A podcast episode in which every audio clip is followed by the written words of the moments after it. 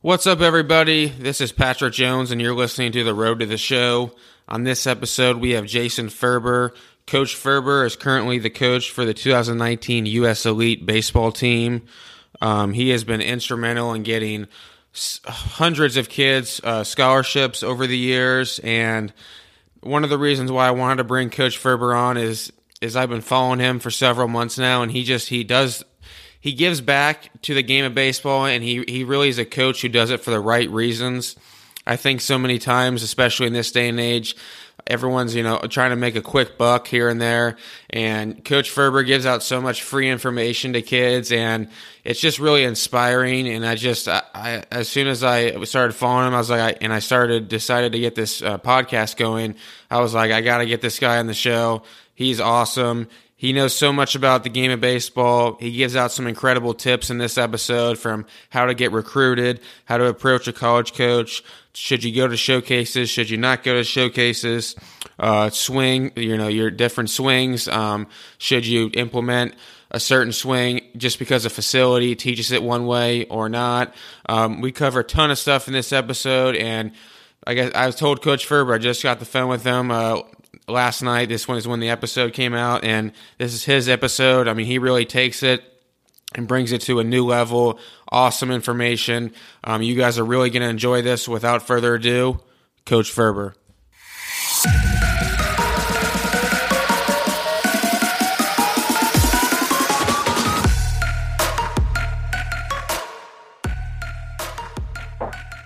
What's up, everybody? This is Patrick Jones. You're listening to The Road to the Show. Today we have on Jason Ferber. Coach Ferber, thanks for coming on in today. Thanks for having me, Patrick. I'll tell you what, man. I've been watching your Yankees. I know you were telling me before you went to the Yankee game last night. They're they're hot right now. What was that atmosphere last night when you were going to the game? It was uh, it was special. It was different, and you know, it, way different than the regular couple of regular season games I went to. And even though they were playing well, it just seemed like you know, the energy was electric in there. The the uh, seemed like probably from you know the past few years they haven't had that kind of excitement in October, and uh, you know a lot of the fans that were you know around me in my area in my section, they were everybody was kind of vibing. Um, you know, a lot of positive energy, people slapping high fives. It was it was fun to watch because it was one of those comeback victories that they really needed. Yeah, oh, I definitely agree, and I I know Aaron Judge has been going off lately. Um, we were talking a little bit about before the interview about you know some of his uh, mechanical uh, things that he's been doing and this, his development over time. What have you seen from Aaron Judge over the past year?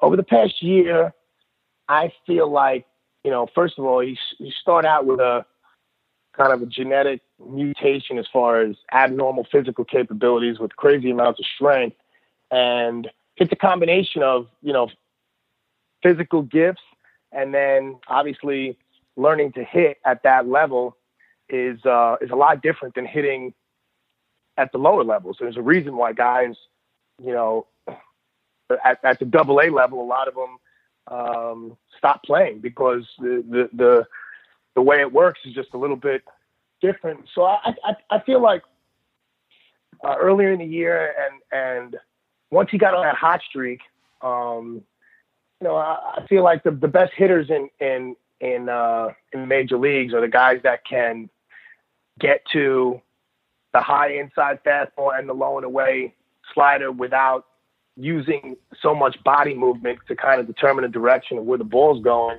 And um, they found a hole in his swing for a little while, but he made an adjustment. It looked like to me. I, I felt like he was in on his backside a little bit too much when he was going through that problem where they found the hole in the swing and kept pitching him kind of like starting balls in the middle of the plate and running them up and in on him. Um, you know, so so I, I felt like he made a really good adjustment because it just seemed like he was riding his backside a little bit too much. He just came to a little more of a balanced position was what I see now, and also his pitch selection's a lot better. He was he, he get to a point. I feel like Girardi might have probably should have benched him during the Cleveland series towards the end when they went uh, towards the middle when he was in that slump. I thought he should have benched him a week earlier. He waited like two weeks, and a player like that in Yankee Stadium with a lot of high expectations, sometimes you need a break. You know what I mean? And maybe it's just a recharge and a reset.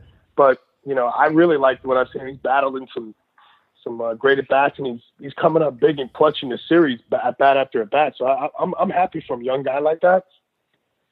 Yeah, and that makes complete sense. I'm glad you brought up kind of how he was kind of just a he's also first and foremost a genetic freak of nature and a lot yeah. of these you know you see on social media all these people these days who are you know swing up hit the ball in the air you know they see Aaron Judge hitting all these bombs and so they're teaching all these kids uh, no matter if they have power or not to get the ball in the air well I mean that that's the the general trend of major league baseball that's and some there are, there are some D, some D1 college programs that I work with that have adopted the philosophy to a certain extent, but it's all again based on knowing yourself as a hitter is always what it comes back to for me. And I think that um, everybody likes doubles and triples in the gap. You know, there's no there's not there's not a coach out there that would rather have a single get through the six hole than have a ball driven into a gap. But I think the one piece, the major piece that a lot of guys miss when they're doing that, if they're teaching a swing, a major league swing to a young player that's not fully developed, that doesn't have the same grip strength, the same size, the same functional strength, the same speed, the same stride length, they haven't seen the same pitching. You're talking about two different total organisms. And what the main mathematical equation that they leave out of the launch angle is the exit velocity. So I believe if you know you can do the mathematics on it and it does work, but if you're the exit velocity off of your bat, the ball exiting your bat doesn't equal, um, uh, you know, the same velocity that the guy that's using that launch angle that's a pro hitter is using. It ends up basically just not carrying as far. So it's more hang time for, let's say, the center fielder, who's probably the easiest out of the field is center fielder, right? I mean, um, right. So when I work with my guys or the young guys in high school, I do have some guys with 94, 95, 90, 96 mile per hour exit speeds and um, really strong players. And we'll try to get some loft and carry, but there's a development process. You know, kids, they crawl, then they walk, then they run, then they sprint. You know, people, humans in general. And a lot of times you see I think guys just try, want to rush the process process too much because they see they're actually seeing the right things. They're, they're looking at it and looking at it, but they just I don't think they understand the organism and the task that they're asking a kid to perform when they're saying, you know, mimic this movement from this guy, and it's the best guy in the world at doing that. It's like um, a guy that's, you know, when when a kid learns how to play the piano, you know, you, the first song he learns is not Beethoven's Fifth Symphony, and expecting him to do. you know what I mean? Yeah. There's a reason you start. You start. You start with chopsticks, and then you go to Mary Had a Little Lamb, and then you add. You know, it, it, there's a process, and people want to rush it, and, and and because they want to see results, and they know what what's the right thing to do or what they're seeing, but just because you can see something doesn't necessarily mean you can do it. So you got to set realistic expectations with guys like that. So you think like facilities? Uh, do you see facilities like push a swing, certain type of swing, and it's like fear based? I see a lot of stuff that's fear based. A lot of the selling selling points of a lot of things are serious, and, it, and it's really sad because not only is it fear based, a you're capitalizing. A lot of people will capitalize off of the dreams of young men and young athletes because um, if you think about sports and you think about baseball in particular is is is, is my sport. I don't speak so much for other places, but baseball is even a little bit different than other sports. And the reason why it's different to me is because if you think about America and you know how culture, what our culture is here, you know, every every kid that's five or six years old doesn't go play Pop Warner football. They don't all go play soccer. They don't. They may do that later on, but almost every kid, it's almost like the normal thing to do is your kid gets five, six years old, he plays t-ball. He tries it out. It's baseball. Why? It's because it's a team sport. It's fun. You know, um, it, it, it, there's not a lot of contact and danger as before a pitcher starts throwing a ball and guys can kind of, you know, and, and it's America's pastime. So usually, but the the thought of my kid's going to be a pro player one day is somehow ingrained in in the psyche of the parent from a young age and ultimately it's extremely hard much harder than most people think to do that. Obviously, it's two. You know, there's two million amateur baseball players in America. Let's say are eligible to go drafted. And 1,500 guys get drafted every year to go play pro baseball. So if you're, you know, if you're gambling, those aren't very good odds. Um, but what people will do is at the younger ages, when they can still use the fear in place of, if you don't do this, you're not going to get to this level.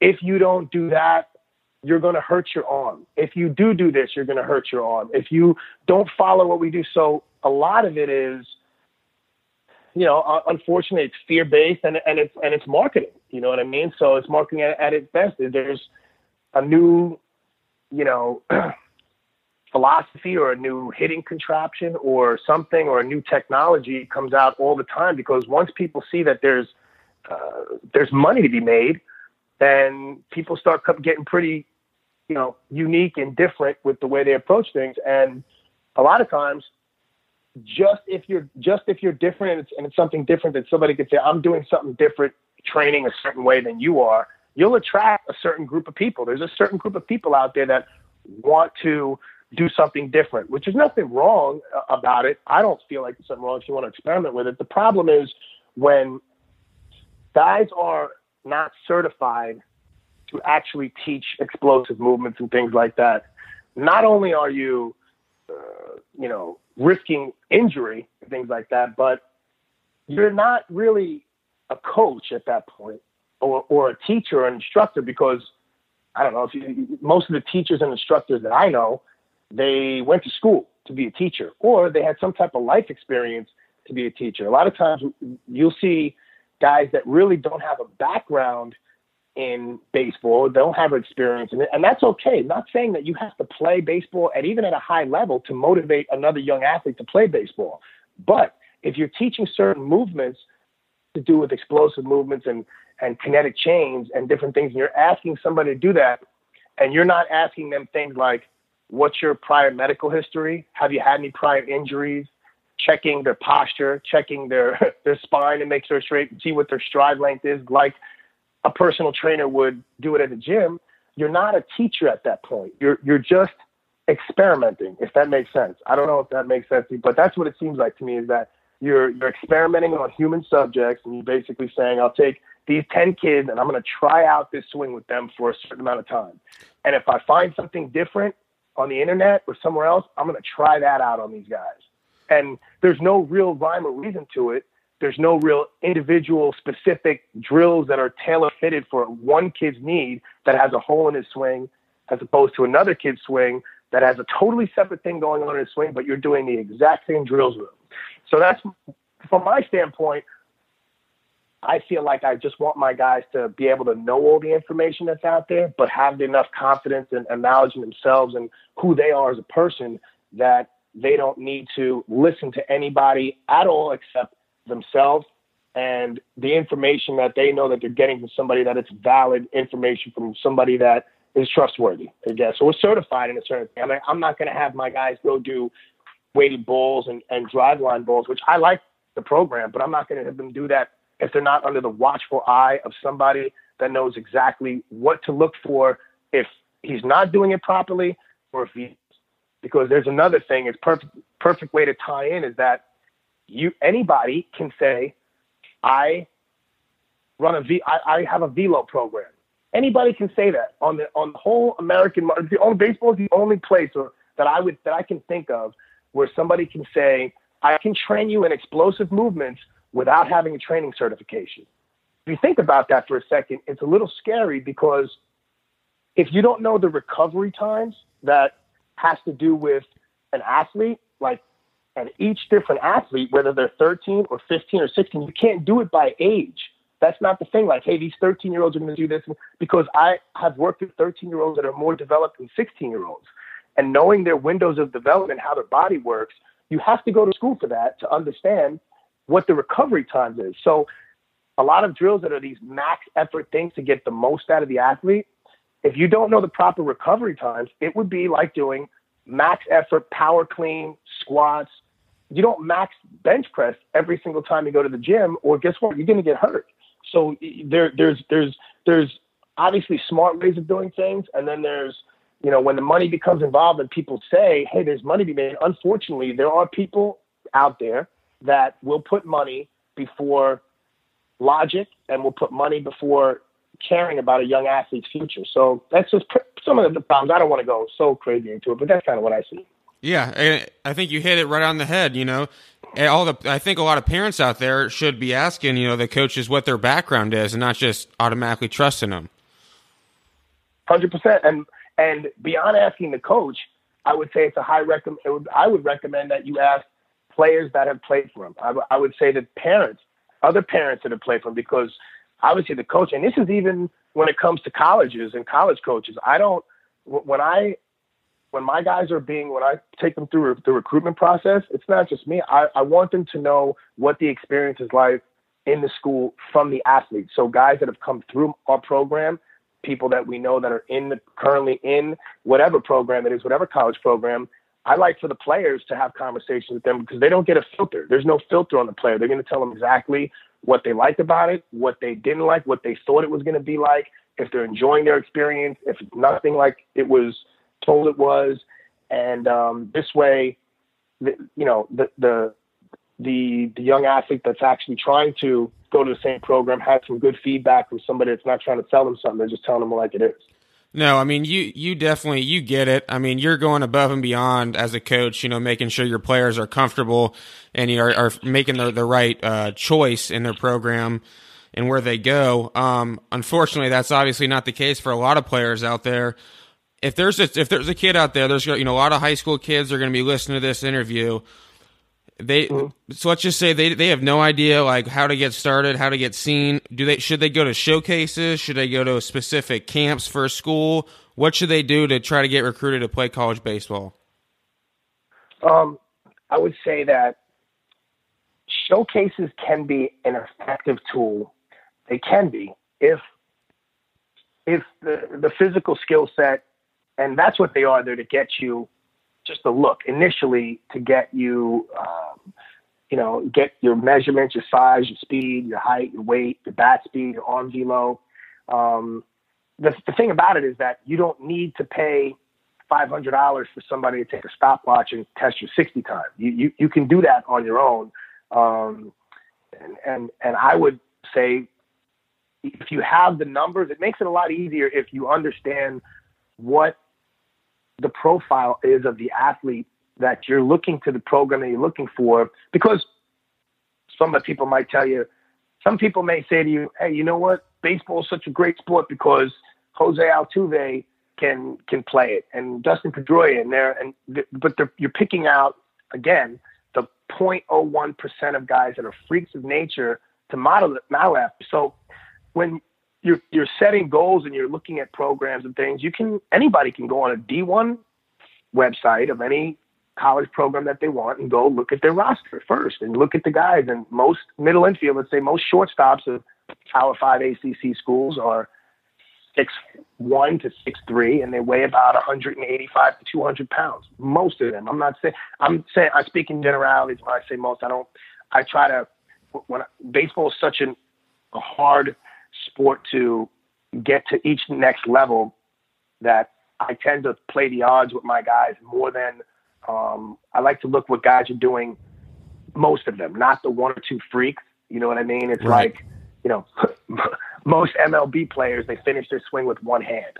I don't know why that is. That's because it is. There's a couple of freaks like Mike Trout and Bryce Harper and some guys, certain guys that finish both ends. But you can't really, if you think about it, most guys, there has to be something to that I don't know, it, it, something that I'm not saying it's a must, but that's kind of the way I look at things. Do the rankings matter when you go to these showcases like Perfect Game and all these? They they make these rankings. Do those do those, do those matter at all for trying to get recruited? Hasn't mattered for my guys. I mean, it matters. It matters if you are. Here's the thing: is that it's so subjective baseball with, when it comes to evaluation that you looking at the same exact player that I'm looking at, I love him. You wouldn't even put him on your team. Um, you know, there's, uh, I don't know. I would see. I feel like you don't necessarily um, have to go to a showcase. To, and I know guys that are local kids that have never been to a, you know, baseball factory or Under Armour or a perfect game or, or they've never been to it. They, but they have a solid relationship somehow through someone at the school, um, a former player, alumni. And the most important thing is for me is the college coach or the scout or the cross checker having a solid connection, somebody that they can trust that can give them feedback. If they trust the, where the information is coming from, because that's really all they have. If you think about it, a lot of these guys think I'm just going to go to a showcase and I'm going to go two for two and I'm going to get a college scholarship. It's extremely not that might be the picture that some people paint, but that's not how it goes. I've never I've we have over 300 scholarships, D1 scholarships, and over half of those the ACC schools in the last five years. So that's a lot of scholarships. So it's, it's possibly been done a lot of times. I haven't been around, and on my team, I coach 2019 guys. I have Wake Forest guys, UVA guys, Duke guys, um, uh, you know, University of Maryland guys, Wake Forest, uh, uh, all of the top programs that are out there, Vanderbilt, and none of those guys got a scholarship by going to a showcase. Not one did like showed up somewhere and they saw it. Now, if you're a top five round draft pick and it's easy for any evaluator on the planet to see that you throw 96 and you're left-handed or something, then you know nobody needs to know. But those again, we're talking about tiny, you know, odds where just one or two happenstances when mostly what they because what they need to see is they need to see progress. So college coaches they need to see um, they need to see you once and it's good. Hey, I like him. Now I want to see him again in another three months, and I want to see I want to take his home the first time. I want to see his bat speed, how he moves on the bases, how smart he is, and then I want to see him in, in another three three months and another three months. And I also want to have somebody that is again a trusted source of information, not somebody's dad or somebody's cousin or or or, or um, even a ranking. I've seen guys that aren't ranked at all, and they're going to Louisville. I have a guy on my team that um, he wasn't even a high follow, wasn't not even a high follow, and he ended up getting a scholarship to Louisville his sophomore year of high school. He's a junior now, and um, as soon as he got the scholarship and he got verbally committed to Louisville, he went from not even a high follow to ranked like 10th in the state. Wow. Without showing up, to, without showing up to a showcase, you, you you you get what I'm saying, right? So it's not rankings. Don't pay so much attention to rankings. Um, they don't really mean that much. It's just a way to generate. Um, you know, you need to focus on getting bigger and faster and stronger, be, having the numbers to be able to stand out in a situation like that. So it sounds like colleges, um, they reach out to uh, coaches, you know, at, like yourself, and a lot of it's just honest evaluation from your p- point of view, and you giving feedback, not necessarily like you were just talking about the rankings or anything like that. They're so they're watching them over a long period of time, and then talking to you, and then mm-hmm. basing their decision off that. Is that correct? Absolutely. They want to know about work ethic. They want to know about character. They want to know about um, they want to know about obviously grades, huge impact. There's nothing that I can do. I have a lot of connections with college coaches, but there's nothing that I can do for anybody that you know isn't that doesn't have the grades to get in somewhere. I mean, it doesn't work that way. Um, not to say that you can't eventually become pro. There's plenty of Dominican guys that go, you know, pro, and different guys from all over that you know, you might go to a JUCO and do that route. There's nothing wrong with doing that. It's just that for if you're doing it through the process of I want to get a scholarship to a D1 school, um, you're going to need some help from probably a couple of few valued sources of people to be able to make sure that most coaches are not going to risk their job on seeing a guy play once. Also, because think about it, if if uh, if Patrick, you if if you were the guy that was scouting me and I was the kid that was at the at the event. And let's just say you liked how I played, and I went three for three that game. I hit two line drives and a double. And man, that kid can really hit. Hey, he could that game say, but how is there any way of knowing if that was the best game I've ever played in my life or the worst game I've ever played in my life? There's no real way of knowing that. You can see the speed, you can get the velo, you can get all the physical stuff, but it's really important to have the background stuff because guys don't want to risk their job if they make a mistake, let's say on a 29, if a Power Five ACC school makes a mistake on say a 2019 catcher, and he comes to the program, and let's just say he's lazy, that you could you could lose your job for that. So they're not going to just go, hey, the kid throws a one nine, let's get him let's give him a scholarship. They're going to say, what's his family like? High risk. Is the kid getting the problems at school? If you if they don't know this information, you're just rolling the dice at that point. So that's pretty much how that works. And also, your reputation's at stake as well, right? Because if you're promoting the kid or something like that, or not promoting him, um, you know, it's going to come back. Well, Coach Ferber said, you know, this about him, and you know, it's not true. You know what I mean? Absolutely. If if if and the way that you know, if if if you have a job like mine, which is the the the median between you know the college coaches and the young and and the athlete, the high school aged athlete, um, that's all you have is your reputation. So um, you can get really good at it if and and guys will keep coming. If you go to a, a fishing hole and and you keep on catching fish, and you know the transition from high school to their level because of the way that you know my team and is structured and kind of the rules that I have in place as far as how it's approached and how academics are approached, and also enforcing some rules as far as just generally how we look, how we present ourselves, how strong of our hand a handshake is, eye contact with people, you know, how you hold conversations in public, the people you surround yourself with, um, you know, all of these different things add up to well, this is the same. They already have the disciplines in place to be able to go kind of transition into this Division One atmosphere of college, which is very, very different than being in high school when you have school to take care of, you're traveling, you're working out. There is no time for you to be doing a lot of other things like you can do in high school once you're at that level. So, you know, they, they definitely appreciate knowing that the, the that there's been a stamp of approval on the guy and he's come through a situation where you go, well, this kid he plays the game the right way, and I'm not gonna have to worry about this kid being a problem when he gets here, as far as attitude or laziness, or he's a prima donna, or he's a showcase toolsy player and he doesn't really go hard, or any of that other stuff. For your specific team, do you guys uh, is it really are you worried about wins and losses or is it mainly development and trying to get the kids college, college scholarships? Because i see a lot of parents really it's just the parents out there they take it so seriously the wins and losses it seems like in summer baseball.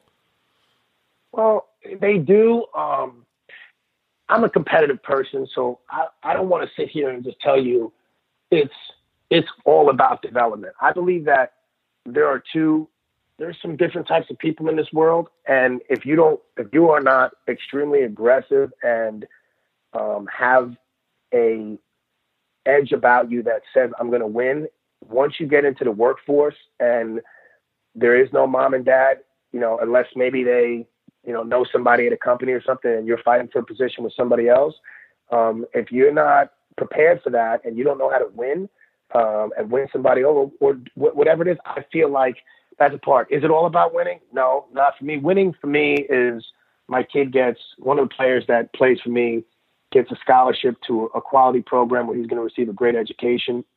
But in between that time, I will say that um, we win our fair share of games and, and we play the game the right way. Um, we want to win basically. If I win in three categories every game, um, then it's a win for me. Whether whatever the scoreboard says, and, and that means if I can out hustle, outclass, and out energize any team I play, usually the scoreboard at the end will be in our favor. Not always. Sometimes in baseball, you run into a buzzsaw and a kid's throwing 90 and you can't do anything. That's you know you lose. You know, and that and that's part of it too. But the, the concern becomes when people use development as a as a a selling point is you know, you get a travel program or, you know, uh, any type of program that comes and they lose 17 games in a row and the parents and, and I don't know what's fun about that. I mean, should, baseball should be fun. And, and when the parents say, Hey, what's going on here? We need more personnel or we need to get more competitive. And they go, Hey, we're not focused on winning here. We're focused on development. Well, I mean, they kind of go hand in hand. You need to know developing is knowing how to beat somebody, how to win in in a, in a competitive sport. So, you know, I would say it's a combination of both. I don't think you can have one without the other. That makes complete sense. Yeah, I'm really glad you uh, you harped on that. Um, when your when your guys are getting recruited, Um, do you ever sense some of your guys maybe they they feel like some some pressure or their they might their confidence goes up and down because you know college scouts there looking at them or like how would you handle um, a player who you maybe think that he's his you know he's a little bit stressed out he's not relaxed he's not he doesn't have a lot of confidence because you know college scouts is there to watch him. Maybe he starts out the game 0 for 2 or something like that. Deal with it more now it's more prevalent what you're talking about there than than it's ever been in the history of the sport for me from my perspective. Um, and there's a few reasons why it's like that. I deal with and, and i think people they see the commitments and they see the the guys achieving the goals and they they go man i i really like that. And that's that's what i want where i want to be. Except in order to get to that point you need to be putting yourself in situations where anxiety and pressure and I'm not just talking about pressure of the game, I'm talking about parent, you know, people's expectations in your family, um, people in your school. Hey, when are you going to commit? When you, hey, you think you're a big shot? You know, a lot of guys deal with a lot of hatred in school that are, you know, young athletes that are competitive and people know they're better than most. And so they put even more pressure on them. And I deal with a lot of stressed out kids, kids that they, um, you know, and, and we do quite a bit of work on how to stay calm under pressure. Um, you know, it's it, the problem. One of the main problems I see is that a the game itself was not designed to be played the way it's played today in this environment. Um, 15, 16 year old kid, you know, playing in a situation where, you know, he feels it, the perception of it. Not not saying whether it's true or not, but the perception of him is if I have a bad game or if I make an error, I could cost myself a scholarship and kind of impact my life past just by playing a game is absurd. And I would almost wager everything I have ever had or ever will own that whoever the guy is that created the game, which I don't know, there's I think two guys that were responsible for, you know, one Doubleday or I don't know the other guy that, Paul something. I don't know what the guy's name was, but who, let's just say whoever created this game we love I have a hard time believing. I think it was more like probably, you know, a bunch of guys were hanging out saying, "Hey, look, we're gonna we're gonna throw this ball. You're gonna hit it over here. We're gonna put these guys in the positions." And it was just a way for young guys to compete and have fun. They didn't picture a hundred different colleges with radar guns with a 15 year old kid's mindset and confidence level and the amount of, you know, everything everything that makes you a man into that. And so, yeah, you put end up putting kids in a situation where they're zoo animals, and you know everybody's either waiting for them to make a mistake or waiting for them to to, to hit a bomb. And uh, you know the kids that can block that out the best, and maybe it's the way they're wired. I think a lot of it has to do with the way they were brought up.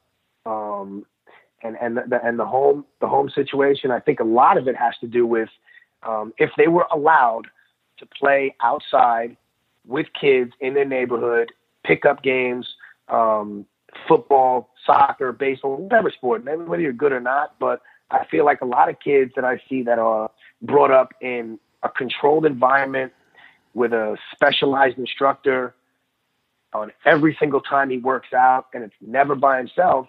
Um, a lot of times, you know, it becomes I have the money to pay for this guy, and, and it seems like it's doing well, but once I get out into the open and I'm in the pressure cooker in front of a hundred scouts, now I don't have this guy telling me to get my foot down and do this, and he's running a ball into the barrel of my bat, and he's he's you know there's no fear of getting hit. He's never gonna you know there's no contact. It's just like you know this perfect climate controlled 60 foot cage, and then you go out into the game, and, and it, it's I don't know. I mean, I'm not saying that there isn't a place for it because I I train a lot of guys and do it, but it just has to be a balance between what you're doing with supervision and what you're doing without supervision, so you can get used to being in an environment where, you know, uh, it's okay to fail and and um, you know, once you get into the high pressure situation, it, it, it's not so much so much nerves involved. You see it a lot. You see guys also would they throw a bullpen and they got great stuff, you know, in the bullpen, and then as soon as they get in the game batter comes in, radar guns go up, and all of a sudden they start throwing max effort as hard as they can because they want to, instead of playing the game, they want to impress the scout. So, yeah, it's a problem. I loved I loved how you brought up the point where you know if the kids you know just go out and just play in their neighborhood, like it's you're in a competitive environment, it's a fun environment, and you don't have someone you know watching over your back over every single little thing that you do. I mean, that's I feel like that's healthy and that's rare these days. It's extremely rare. I mean, I would say if you did a study, and they should do a study like this based on what's going on today in baseball, but I always think if you took two, if you took two athletes, twins, genetics, exact twins, um, and you took one of them, and at six years old, you gave them a tutor every single day to help them with their schoolwork, from six years old all the way to a sophomore in high school. And you took another kid at six years old and just let him fend for himself and say, hey, if you struggle, whatever, you get bad grades, whatever, just work on it. And you go all the way. It may seem like to most people, man, this kid has got everything. He's got the guy that already knows what he's doing. He's telling him what to do and how to approach the test and and and how to answer this and in multiple choice question. Then you got this other kid that's just fending for himself. Once you get to tenth grade, you take away the guy that's helping the other guy, and I don't think, and you put him in a big test situation, or I don't know who's going to be prepared more, but I, I like the guy. I like actually like the guy that's had to figure things out for himself most of his life and hasn't had his hand held through the situation. Because when you're batting in a situation where there are 100 scouts and there's a guy throwing 90 with a power slider, there's not really anyone can help you at that point. You know, you, you need to you need to man and understand that somebody's going to get embarrassed here. You know what I mean? And and it's not going to be me. But if you are used to getting your hand held all the time um, and somebody tell you what to do, it, it can be a little bit of a uh, more of a, an experience where it's like I'm looking for help. And a lot of kids these days, if you, especially with the Instagram page, a lot of kids are constantly asking for you to look at their swing. And I don't know what that is, but I have kids send me video all day long, nonstop, 40, 50 videos a day. Coach, can you look at my swing? And one is, I don't know if that is because they're not sure of their own swing. Um, I don't know if it's because they think that obsessing on their own swing is going to somehow help what they're doing in a batter's box, but it doesn't make. Um, it, it, it, I think that the obsession on the video stuff is, is a problem as well. Um, I don't mean to digress, but there's just a lot of things you're touching on that I'm, I'm, I'm going, yeah, that, that makes, that makes sense about this too. But to go back to what I was saying, it's the same way in, in baseball. I, I feel like if you took the two kids, you have one in a controlled environment, you're helping every day, do this, do that. Will he know a little bit more about baseball? Probably. You know, will he know how to play the game? Is the other kid the raw athlete that you just said to the kid in the Dominican Republic? You just said, you know what? Just hit this ball as hard as you can every time you can from the time you're a kid. Don't worry about how it looks. Don't look at any video. Don't look at don't don't worry about what your hands are doing or what your foot's doing. Here's your goal. Hit this ball as hard as you can, as many times as you can. And you, and then you took this other kid and you sat down and you reviewed and you looked at his at his ends. And let's face it, human nature is to obsess on our own image. And so since the invention of the iPhone, I feel it's gotten a lot more hitters domed up and in their head about what they look like rather than what they feel like.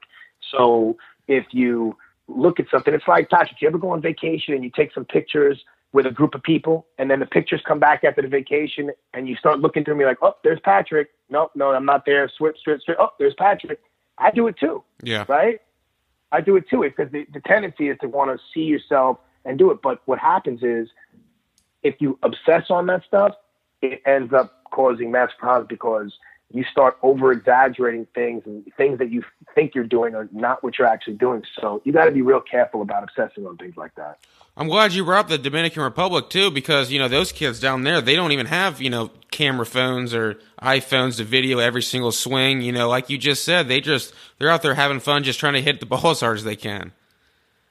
Absolutely, it's again, it's it's amazing because the way that the way that the internet makes it seem with all this technology is like if you don't have this machinery, this fancy machine that tells you all this readings about what your bat path and what your bat speed is doing and all this, then you're at a loss. You're at a disadvantage. But it doesn't make sense because all these guys that are in the Dominican Republic that the, Major League Baseball is just camped out there, pick, plucking out raw talent that hasn't been in this controlled environment, they have no idea what their how many revolutions are coming off of their baseball in the first 10 feet. They don't care. It doesn't, it, it means it's meaningless to them. It's meaningless information. Their, their main point is let me get a sign a pro contract so my wife or my, my, let's say my, my mother isn't hungry.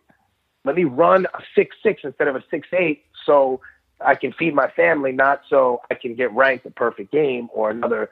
So the mentality is completely different. The, the mindset is completely different. Um, and, you know, people can talk about, you know, everybody has different ways of viewing it, but I just feel like um, it's a real bad message to send from a just to because you're running a business and you're saying that I have a fifty thousand dollar machine to make it seem like if you don't have it, you're at a loss. You're not. You probably, if you think about it, because that's a luxury. And most things in life, when you get them, when they're softer landings and they're they're not, and and uh, the guy that's been grinding, why does he end up getting further? With less because he's hungry. He's doesn't. He's not pampered. There's nothing soft about you know going out and playing with one wood bat with eight of your friends. And if it cracks and it breaks, then you keep using it until it shatters, and then you go home and everybody uses the same size bat. There's nothing, you know. That that's that's why guys are can make adjustments. That's why guys end up being really good at things because they're using they're not using a, a, a Wilson A2000 glove when they're eight when when they're eight years old. you know what I mean? I mean, you just yeah, that's just 100% correct. I'm so happy you hit on that. Um, one more question. You're a very busy man, obviously. Um, I had a couple kids who sent me a, a message today who who uh, wanted me to ask this question. Um, if if you have if there's some kids out there and they don't have a lot of money and they're but they're trying to get a college scholarship, they want to play college baseball, what advice would you give them? Hmm. That's a really that's a that's a a really really great question. Um, I would say that because yeah, you, are right. It's like that you have to have a solution. You can't just present the problem, and, and I think that's one of the things that um, I know that Team USA, um, that their organization has been working very hard at um, creating a, a a model where kids that aren't necessarily able to, to, to make a trip down to wherever the biggest showcase is and pay $600 for that. And, and the parents don't have the, the ability to do that.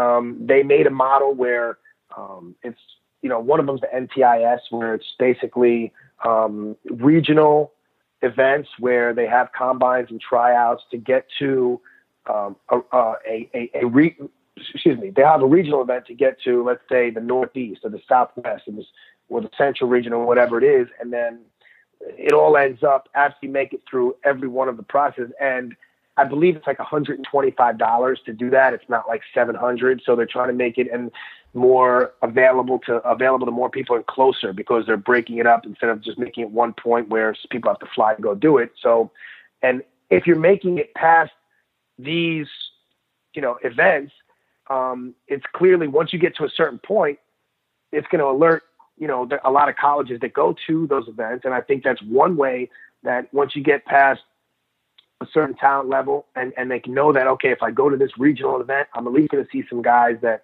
are somewhere close to what I need to be projectable to my level of college level. So I feel like that's one way to do it. Um, I know that Team USA does a pretty good job. Um, they got a good reputation. Um, they they they they uh, they treat pitchers the right way. They have a lot of you know they they they, you know, I feel like they they're they're very professional about the way they go they go about it, and it's not about ranking people. It's about guys making real decisions um, and trying to keep the athlete's best interest in mind. So I would say that that would be one to follow. Um, there are camps. Listen, and I don't want to say if you don't have any money to go to a camp, it's one thing, and say that there are situations where if you go to a camp, you can certainly get on somebody's radar. If you feel like your skill set stands out that much, you can go to a college of your choice, go to their camp. Um, I would do a little research and to see if um, if they have anybody at your position that you play committed there in your grad year, just to kind of give you a heads up to see if you have an opportunity, if they're even looking for your position in your grad year. You can do some background work to kind of streamline your process not be going and wasting time and money. You know, guys going to camps or colleges where they have all the the, the position players for that year filled. You know what I mean? Yeah, hundred percent. Mm-hmm. Hundred percent. I mean, uh, I'm so glad, and then one of the reasons why I wanted you know you to come on specifically is is um, is because you give out so much free information, and you, you do it for the right reasons, and you know you're really trying to help kids out. And so I just want to say, you know, thanks to you on, you know, while we're recording this because there's a lot of people out there who are in it for the money. And I've been following you for yeah. several months now and you're, you're clearly in it for the right reason. You give back so much. You give out so much free information. So I just want to say thanks, um, to, for doing that for all these kids out there. I really appreciate that, Patrick. And, and to be perfectly honest, the reason why, um, I think some of the passion that I, I have in the sport and what makes me um, kind of enjoy what I do is that uh, there there was a there was a few people in my life that made huge impacts on me as a, as a kid. Um, there was a, a coach in particular. I don't want to mention his name, but he was the coach close to my heart, and he helped me.